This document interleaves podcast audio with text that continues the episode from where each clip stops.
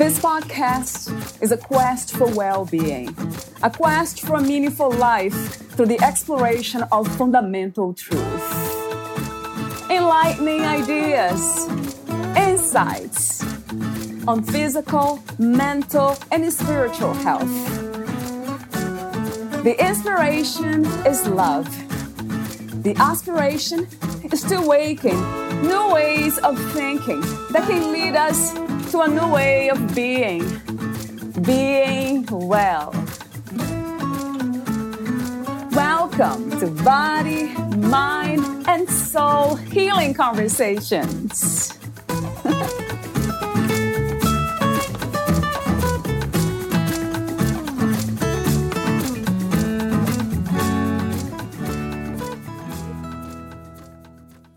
Speaks for the wisdom that comes from the heart? Can people be taught to listen to what the heart does when top down and bottom up information is fed to the center of the person listening? Yes, they can. Many excellent therapists do this automatically, their knowledge coming through the compassion and connection felt in their own hearts. We sometimes see this as working with the countertransference. That sounds professional and very important. It's also something that many therapists struggle to understand. When that dynamic is translated into hear what's being said, Notice how you feel, body and mind, and let your heart speak the truth that emerges from that. It becomes organic and much simpler to understand and use constructively with clients. Our hearts connect with each other. The mind and body help the heart remain grounded and centered, freeing it to share in powerful ways beyond just top down or bottom up only approaches. Valeria Teles interviews Lisa Danylchuk, the author of How You Can Heal a strength based guide to trauma recovery. Lisa Danylchuk, LMFT ERYT, is an author, licensed psychotherapist, and founder of the Center for Yoga and Trauma Recovery. A graduate of UCLA and Harvard University, her work has pioneered the field of trauma informed yoga and transformed our understanding of embodiment practices in therapeutic work. More than 300 providers from over 25 countries have completed Lisa's Yoga for Trauma Y4T online training program, the first virtual program to train providers offering yoga for trauma recovery. She serves on the board and as UN Committee Co Chair for the International Society for the Study of Trauma and Disassociation, was elected to the role of Secretary in 2018 and was nominated president elect in 2020. She's written for publications like Good Therapy and the American Psychological Association and was named one of the top 20 inspirational yoga teachers to follow in 2016. Honored as one of Lululemon's first U.S. ambassadors, her blog has also been recognized as a top 25 yoga blog. Meet Lisa at howwecanheal.com. Here is the interview with Lisa Danylchuk.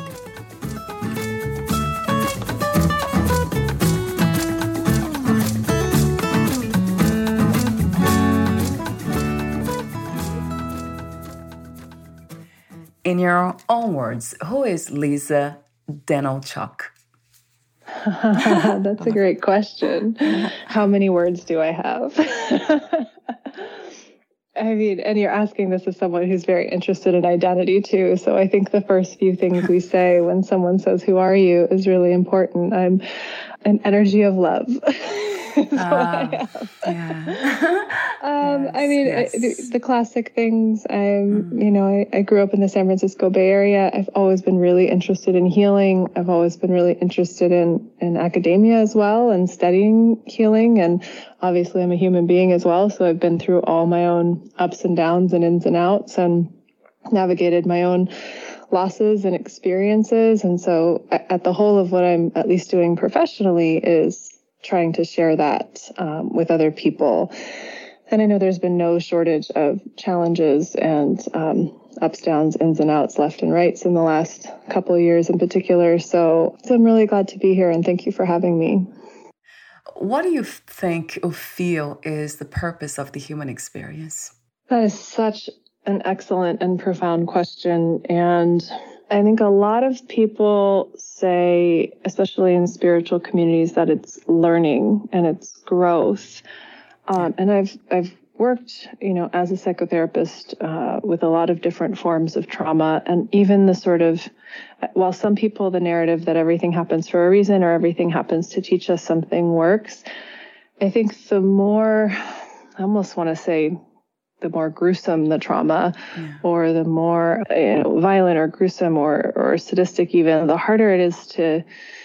For some people, I think some people still find that that meaning, but I think the harder it is to, for me, even as a listener, to embody that with the other person or to right. to hold that oh this happened so you could learn compassion and you could learn love it's like well i think you could have learned compassion, you know, not to be confrontational, but like without being raped as a child, right? Yeah, like I don't, yeah, yeah. it's really difficult when you, and I think it's important we face these bigger traumas and experiences when we are creating a, a really wide narrative like that. So I do feel though that there is some energy of evolution that happens, um, an evolution of, of humanity and that so many people I have worked with who've been through the most horrific of traumas really do find within themselves an energy of love, of compassion, of maybe not tolerance for what happened to them, but transcendence of it, so that they're able to be conscious enough of what's happening inside themselves and their reactions to their trauma and the impact of the trauma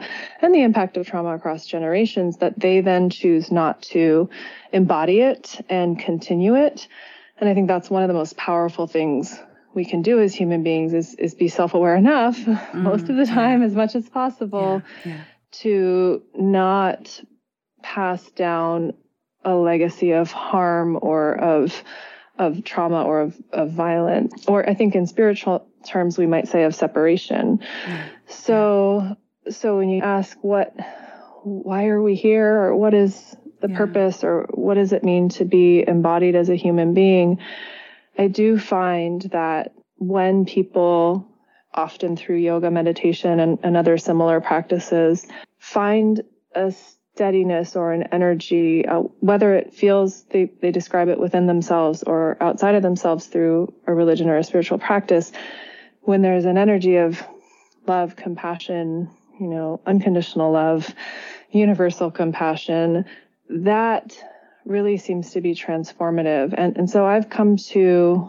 lean into that and trust into that. And when you are in those really heavy or confrontational, challenging to make sense of traumas, at the very least or you know at the most we can lean into a sense of of empathy of compassion and of of the truth that we all are vulnerable to to that harm and and that seems to go in the direction of connecting us and that you know at a physiological and spiritual level tends to feel like a good thing for me and yeah. for others too uh, from what i hear so so to boil it down i would say connection mm. compassion mm. and evolution how did you come to these understandings lisa do you have personal experience with trauma at that level that you had to transcend through yoga and spirituality or through your work? I would say through all of it. Um, yeah. All of it has contributed contributed to that yeah. that you know lens or that way of understanding things or seeing the world. I will say, um, in my own experience of trauma, which you know, when I was 22, my brother died really suddenly. And that was very impactful for me. And I, as someone who was already doing yoga and studying psychology, I mean, I kind of dove into it head first and I did a ton of yo- yoga was the most mm. helpful thing for me at that mm. point in my life. But I also feel like, and I know other people who felt this way too, and obviously every experience is unique, but when there's a loss of love in the form of a, a person and someone passes, it's really interesting to see at the same time of that loss the amount of love that's also present in the missing them, but also in the rest of life. Mm, yeah. And so for me, I felt as much as I felt grief and I felt, you know, shock or loss or all the feelings. I mean, we could go on for hours with a yeah. list of the feelings. Yeah. I also felt a really deep connection to to people around me and to an energy of love and of of service or of supporting other people. So I started doing some.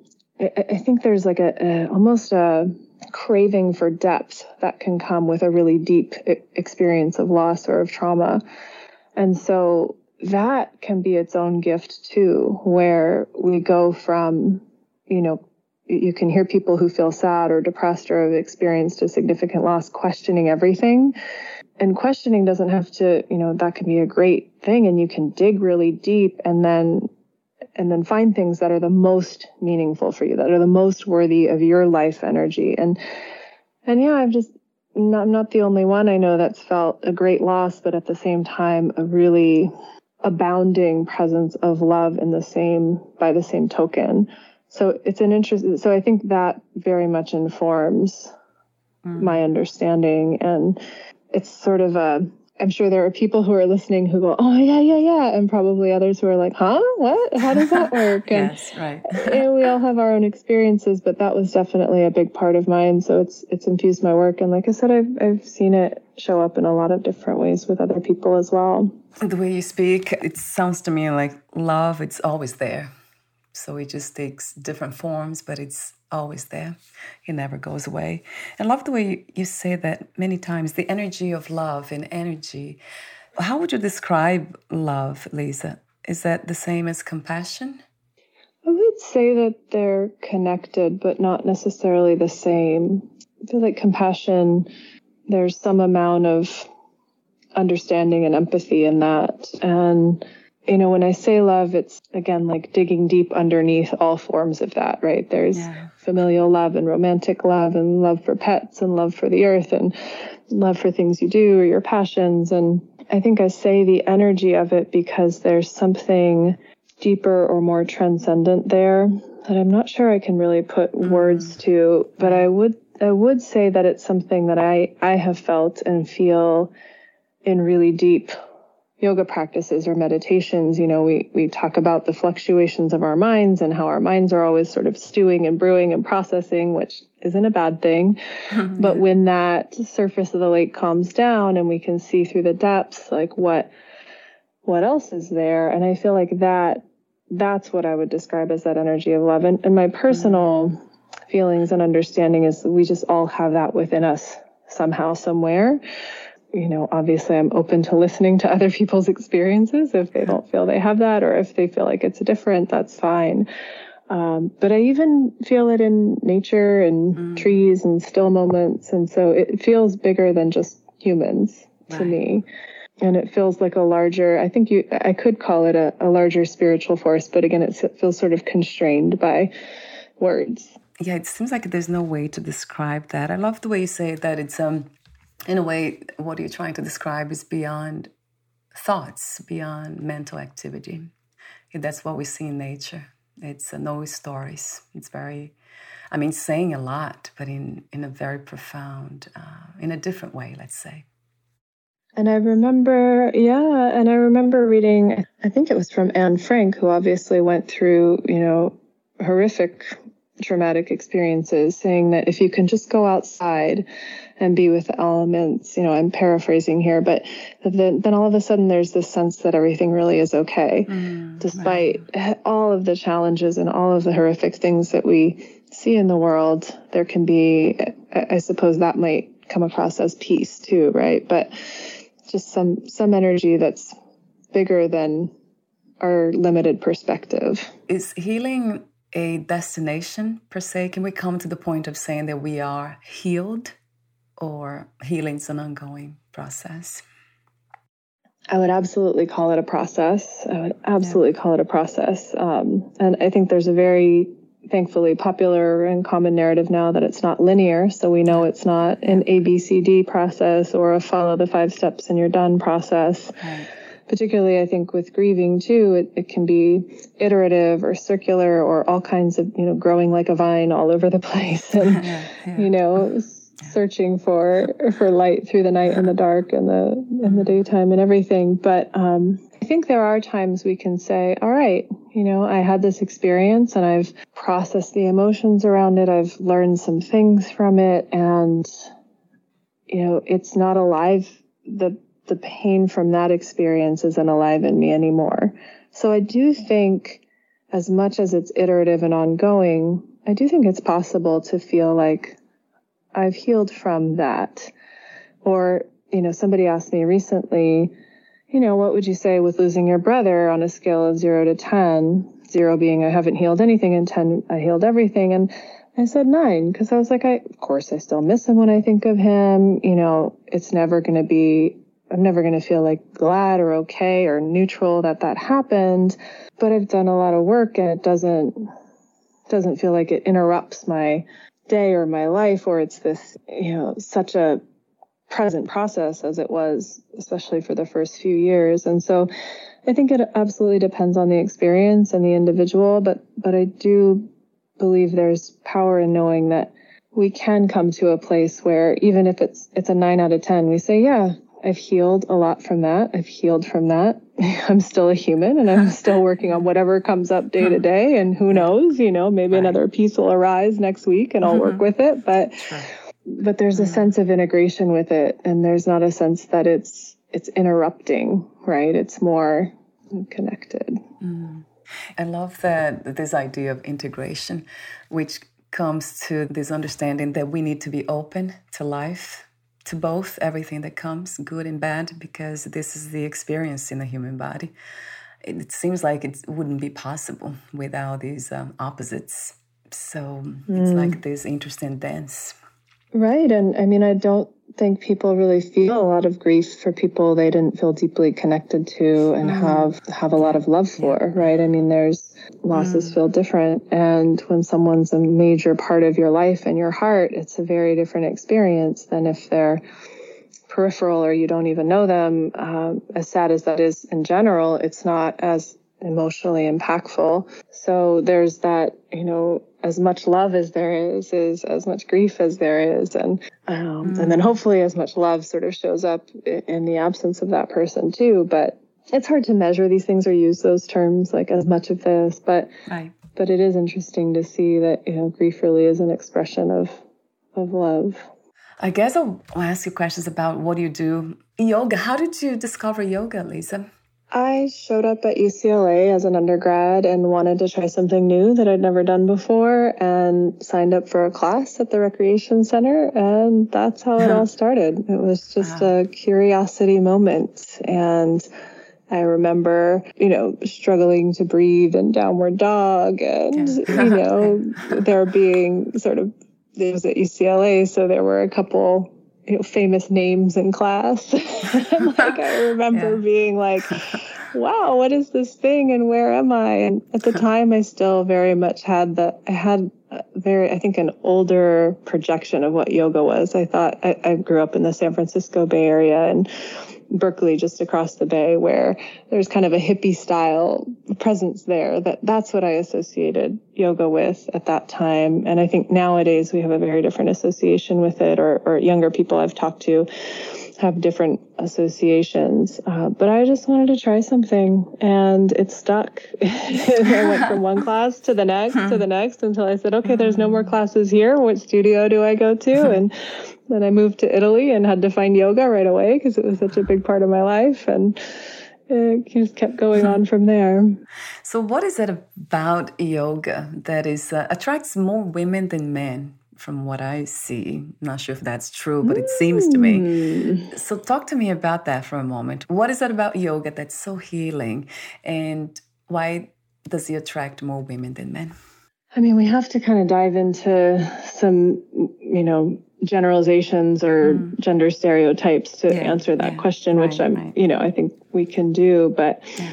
I would, two things come to mind. And one is being nurturing, getting in touch with your emotions, observing, observing yourself and others in a certain way that I think women are, you know, perhaps there's a biology to this, but also socialized to, you know, process their emotions in groups more and talk, you know, connect with friends and be really open and vulnerable, whereas men are not really socialized to talk about their feelings. You know, there's a lot of don't cry, suck it up, be a man. I think that yeah. still exists today, even if not in, not so much maybe in my circles, but uh-huh. it's there. You know, we hear it and we see it. And the other piece I would just say in terms of physicality that I don't know any sort of stats or research on this, but it seems that you know women are a little more pliable like, physically yeah. and so uh, you know there's always exceptions but every every yoga for men class that i've seen or intro to yoga for men class that i've seen marketed is all about you don't have to be bendy. You can sit like we're going to use a lot of props and you can do this and you can do it.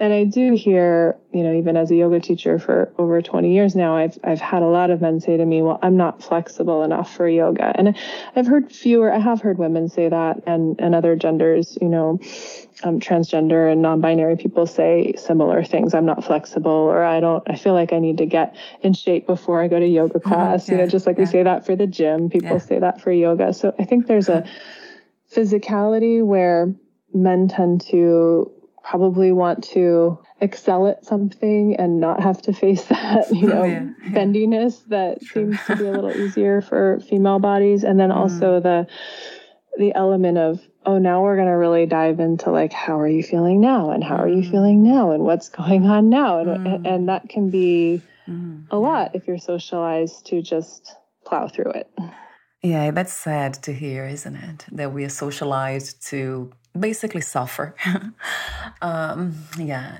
and it happens wow. to women and people of all genders but yeah. there's there's yeah. definitely a tough guy narrative out there that it definitely exists so you wrote the book, many other books, but uh, the one for today that I would love to talk to you about briefly is the how you can heal a strength-based guide to trauma recovery.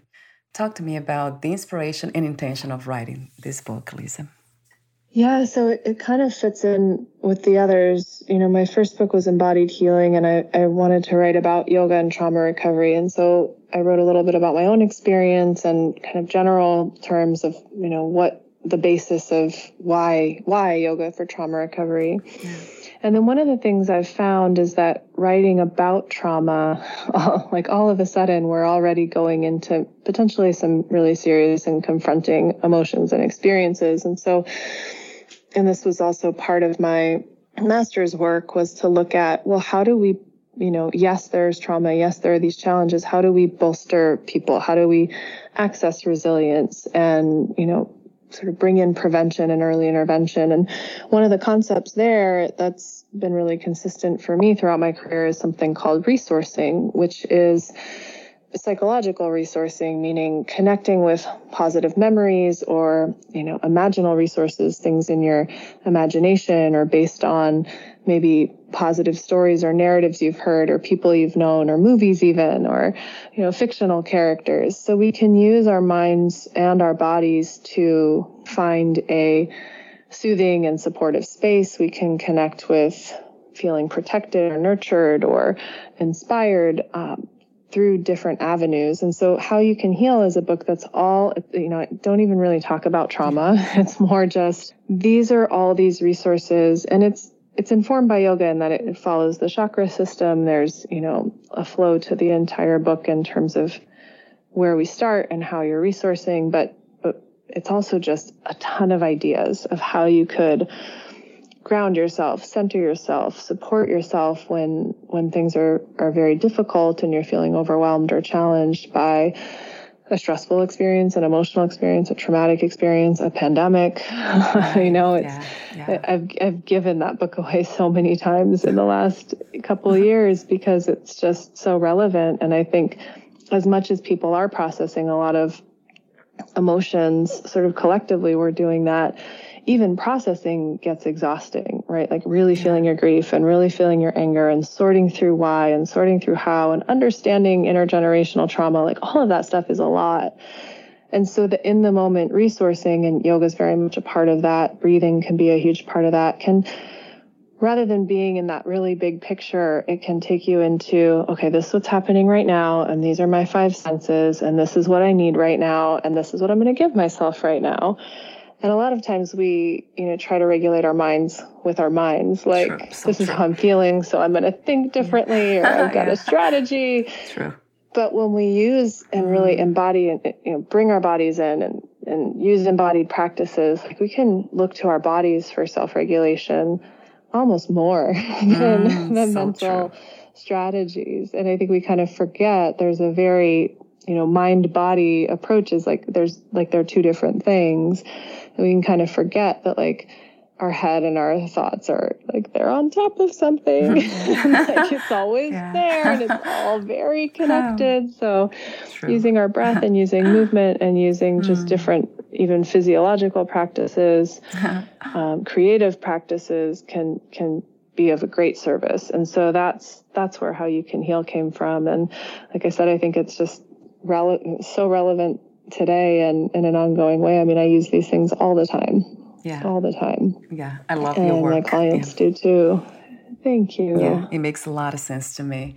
When i think about those components the body the mind um, which is mental emotional activities and then the spirit or maybe the energy of love that we spoke earlier i wonder if we can bring that also get to not know but realize that more often that presence of undescribable love because this is something that I'm very interested in, in not just moving from my head to my body, which I do often, but also expanding to the place of love that's untouchable, that is very abstract, the mind cannot grasp.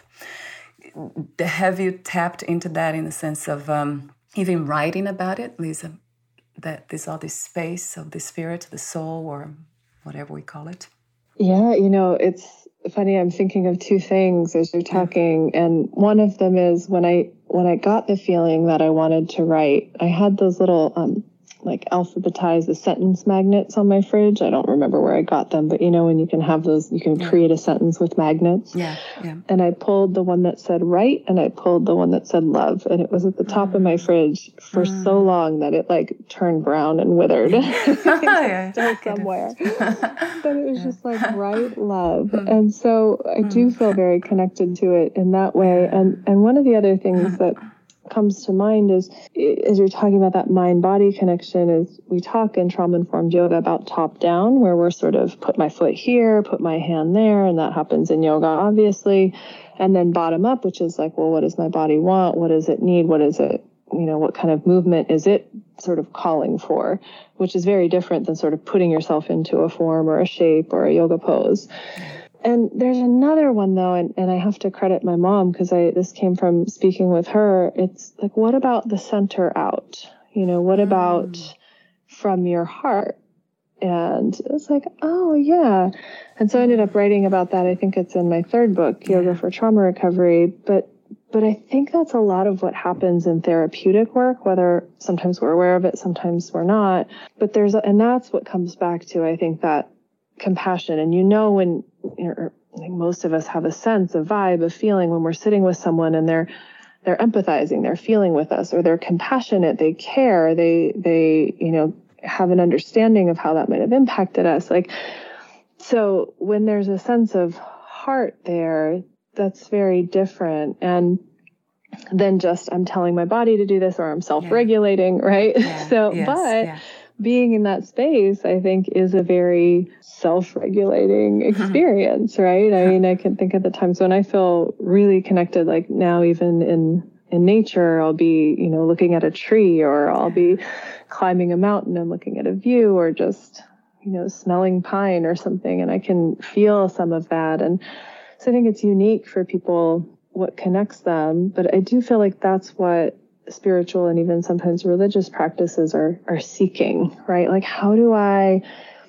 stay connected to this instead of getting distracted by all of those, you know, all of the things in life or work or all these thoughts. How do I sort of go back to center? And it's interesting when you ask people to point to themselves they don't usually point to their head, right? They're usually pointing to like the center of their chest, like, oh, that's me. Mm, yeah. And and it's funny because yeah. even in yoga and energy medicine, the center is usually down in your belly, but I haven't really seen people say me and point to their abdomen either. So there's something really interesting about that that we sort of identify, mm. and, and you know maybe that's just learned because you've seen other people do it, yeah. but for the most part, people feel some sort of centralized you mm-hmm. know, some sort of center there, or some sort of identity or connection.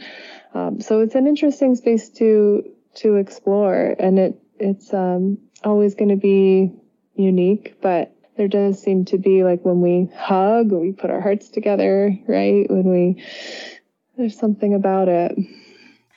So you are the founder of the Center for Yoga and Trauma Recovery, and also you have a um, online training program called Yoga for Trauma, Y4T.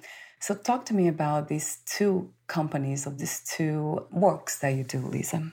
Yeah, so the Center for Yoga and Trauma Recovery, I founded in 2017 and started doing some in person workshops in Oakland, California. Everything's online now. Um, and Yoga for Trauma is the kind of flagship course and the primary training for the Center for Yoga and Trauma Recovery. And the goal is really to educate yoga professionals, mental health professionals, and even, you know, allied health and wellness professionals in trauma informed practice, in how yoga can be healing, but also how it can be triggering and where things we've seen things go wrong and people be harmed even within yoga and meditation and, and spiritual communities. So it's um, the the Y4T program. You know, that's really just the shorthand I started using because I was writing yoga for trauma over and over again everywhere. Yeah, yeah I can imagine. Yeah, I was like, okay, too, yeah, too many letters here, kind of like my last name. so that's a kind of foundational program in trauma informed principles and and really builds, you know, from you know healthy dynamics and and into somatic practices, understanding our nervous system, understanding yoga philosophy, not just, you know, the shapes and the practice. And then kind of concluding with like, how do we offer this to different different groups of people. Trauma isn't uniform. It doesn't always act a certain way. I mean, there's certain biological things that are common, but you know, we need to really be responsive in offering trauma informed care and trauma informed yoga. So that's a foundational eight week program. I also run a nine month um, advanced training and mentorship program where we read nine books throughout the season. We do individual support calls and monthly support consultations with the group. So that's kind of the advanced version of the program. So both of those are housed under the Center for Yoga and Trauma Recovery. And I think as you saw, you know, some of those, the graduates of the advanced training are now kind of stepping into bigger leadership roles within the trauma informed yoga uh, world. And so I've kind of had them on as guest blogs on the website, and they're kind of offering their own unique, authentic way of sharing the work all over the world, uh, which is really cool to see because I know when I started doing this work, I, I definitely felt very alone. People would say, What do you do? like, huh? yeah, How does that work? and so it's nice to be, you know, the center is really meant to be um, training grounds, but also a place to build community around the work because it it just didn't exist when I started. And so I figured, hey, if I don't see anybody else doing it in the way that feels really good to me, I'll do it myself. Mm. yeah, yeah. right, right. Yeah. That's cre- uh, being creative, right? I love what you do, Lisa. What you do, how you do it, the way you express your enthusiasm for the work, um, your knowledge, your wisdom. I love your wisdom, or the wisdom, universal wisdom that you allow to flow through you. It's really beautiful. It can be felt in the sound of your voice, the way you express it, and and that love that cannot be described. It's really, really beautiful. Thank you for your presence in this reality. A blog post that you wrote, it's titled what got me through the last four years. Mm-hmm. And then you have yeah, focus, love, commitment, rest. Mm-hmm. That's insightful. Would you like to make a comment about that blog post and why you wrote it? I think um, I wrote it in a time where it felt to me like there were so many things being triggered.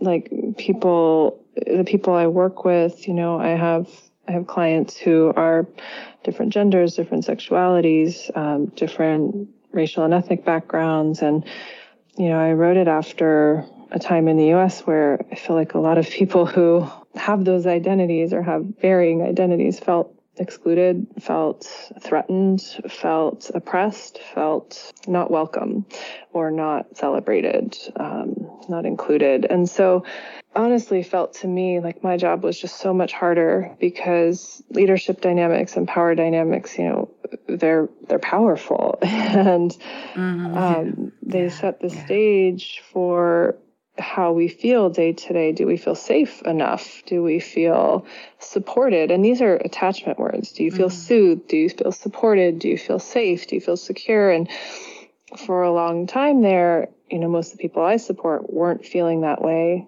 because of kind of the messages they were getting from from leadership at the time. And so what got me through was definitely like committing to supporting those people, taking more rest breaks, and that sort of slow, steady, one day at a time, one thing at a time, I'm doing what I can sort of approach. And I do think even after, you know, I also love hiking and trail running and I've done a lot of trail runs in my life and and it's you know there's like a pacing. There's an element of like pacing and appreciating where you are and you know embracing the positive moments and breathing into the challenging moments and so i think way back on the blog there there's like life is like an ultra marathon right? yeah, where right. you like you it just that. keeps going and there's another hill around the corner and yeah. sometimes it's downhill and it's fun and you feel great but a lot of times there's just work and unexpected things or you know an animal on the trail or whatever right yeah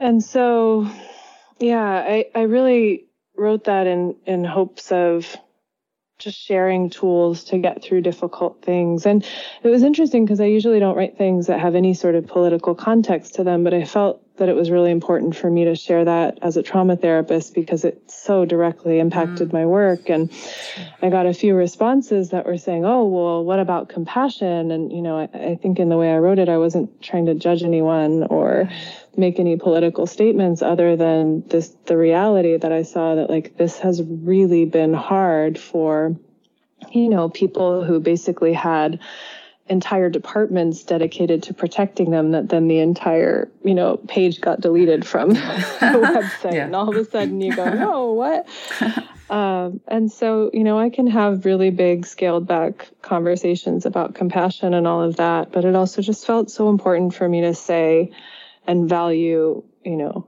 what I saw and to not just like speak up on behalf of it, but to speak it, right? Just to yeah. to be clear about it. And and I know, you know, here in the US at least there's in the last I don't know how many years, but there's been just a lot of hard conversations happening and so I think we can we can celebrate those and when we do have strong reactions to something or we feel defensive, we can go, okay, well what's what's going on there?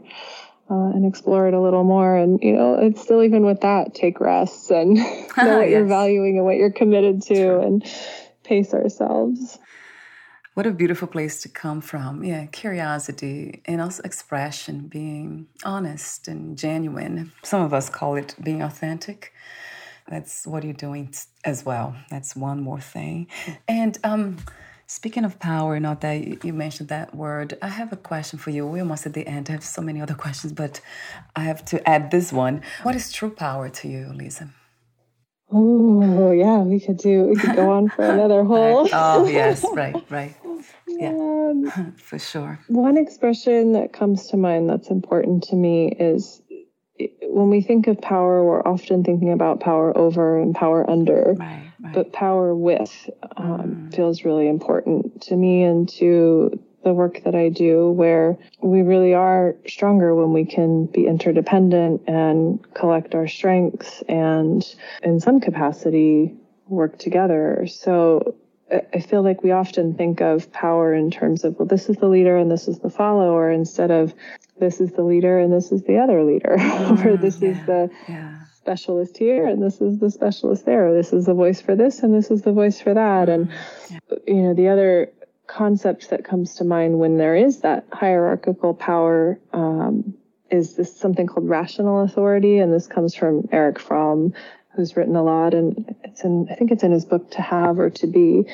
But rational authority he defines as others are dependent on this authority and the authority is seeking to serve those that are dependent it's going okay how do we best take care of you could think of it in a family like a parent that's going what's best for the child that's rational authority and irrational irrational authority is seeking to exploit so it's well how do i you know how do i get something out of this child child or this citizen or this whatever else. And so that's another way i think we can kind of organize our thinking around power is it, and sometimes we kind of shy away from being in a place of power because it usually has responsibility the saying you know with great power comes great responsibility. mm, yeah, and yeah, or with any leadership position right? But we can bring in okay well i'll be in rational authority. And people talk a lot about service here. I'll be in service but i'll also still claim yes i, I do have decision making power or I have some leadership power here.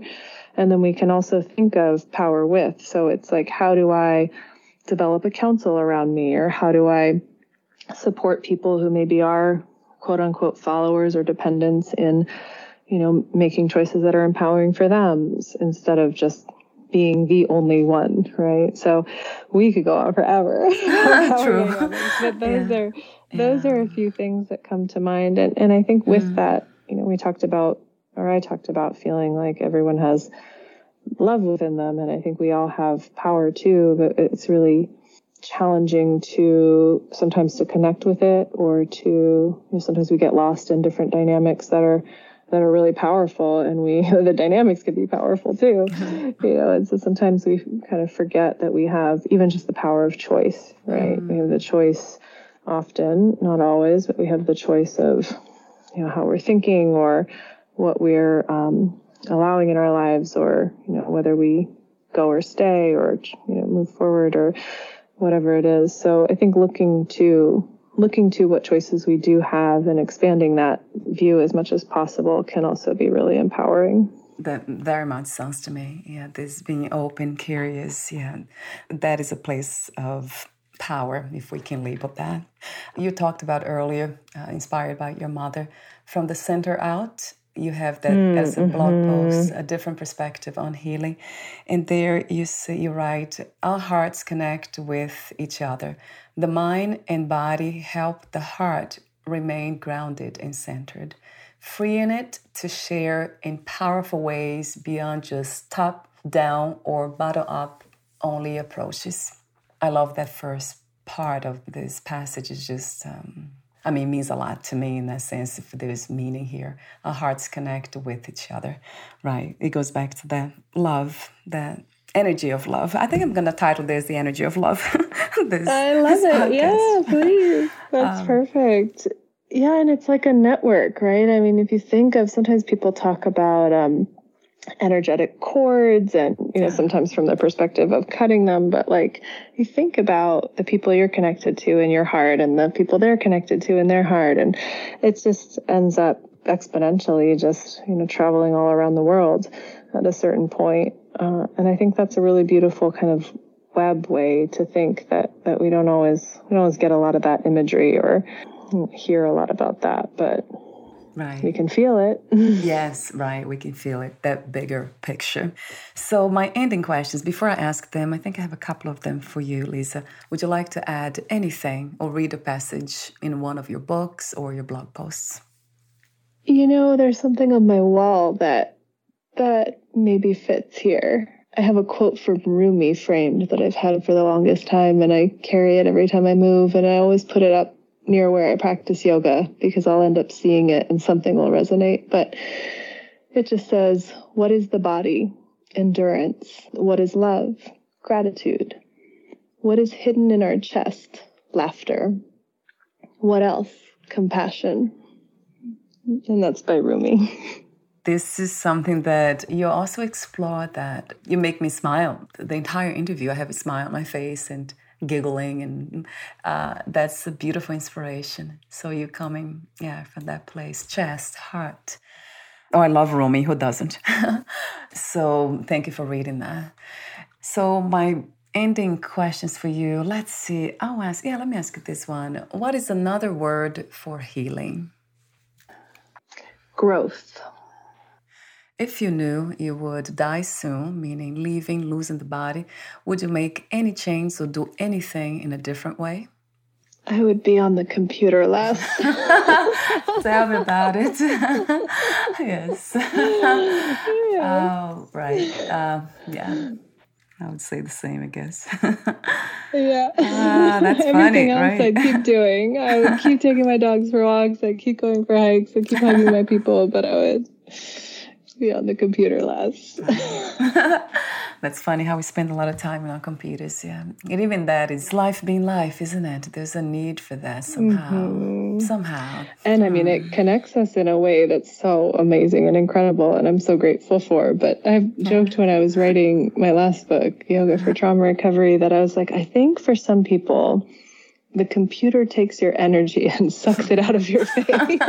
yeah, like I said to you earlier, my uh-huh. brother, my brother's a computer programmer, and he uh-huh. got all the tech genes in the family. And I don't uh-huh. think it's true for him. He can sit in front of a computer for a very long time and be very happy. But for me, it feels like it just takes my chi and my life energy and pulls it out of my face and brings it somewhere else. That's interesting. Yeah, I think it depends, right? Yeah, it depends. It's a perspective Yeah. again. Yeah. Yeah, we're all different. Yeah, for sure. And my last question is What are three things about life you wish everyone to have or know before they lose the body? Three things about life I wish for everyone to know or have before they lose the body. I, I you know I wish for everyone to experience deep love and being cared for. I would wish for everyone to experience laughter and joy. And I would wish for everyone to, before they leave, have a positive experience of embodiment. Like, oh wow, this is this is my body and it works. And even these are the ways that it does work. And these are the things I can do with it, right? like, because before we leave, like, you know, how sad to have a whole journey where you can't enjoy the ride, Yeah. right? Enjoy the experience. And so, Right. yeah, Right. those are the things I would wish. Thank you so much, Lisa, for your presence, your beautiful, elevated, fun, spiritually fun. That's what I call it. Uh, the wisdom that flows through you, the way you express um, what you do. uh, It's just beautiful. Yeah, thank you so much again. Thank you so much for having me. It's such an honor. And before we say goodbye, where can we find more information about you, your books, products, services, and future projects? Yeah, well, since I have a mouthful of a last name, um, I do have lisadanylchuk.com, but also How We Can Heal is my primary website. So you can go to howwecanheal.com and it's H O W and then another W E um, C A N H E A L dot com. And then all the programs are there. That's basically the home for the Center in Yo- for Yoga and Trauma Recovery. Uh, all the training programs are there, tons of resources, all the blog posts you mentioned. There is also a page for just mental health resources, a lot of um, emergency contact numbers throughout the world, and there's also some videos and, and things. So there's there's plenty of support, inspiration, and um, information there for anyone who's interested. Yes, and I'll have the link on your podcast profile too. Thank you so much again, and we'll talk soon. Great. Thank you so much. Thank you, Lisa. Bye for now.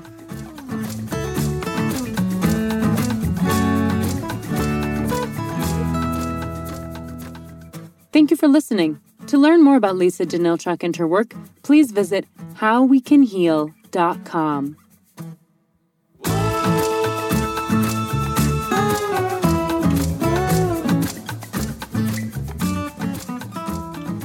learn more about this podcast, please visit fitforjoy.org slash podcast.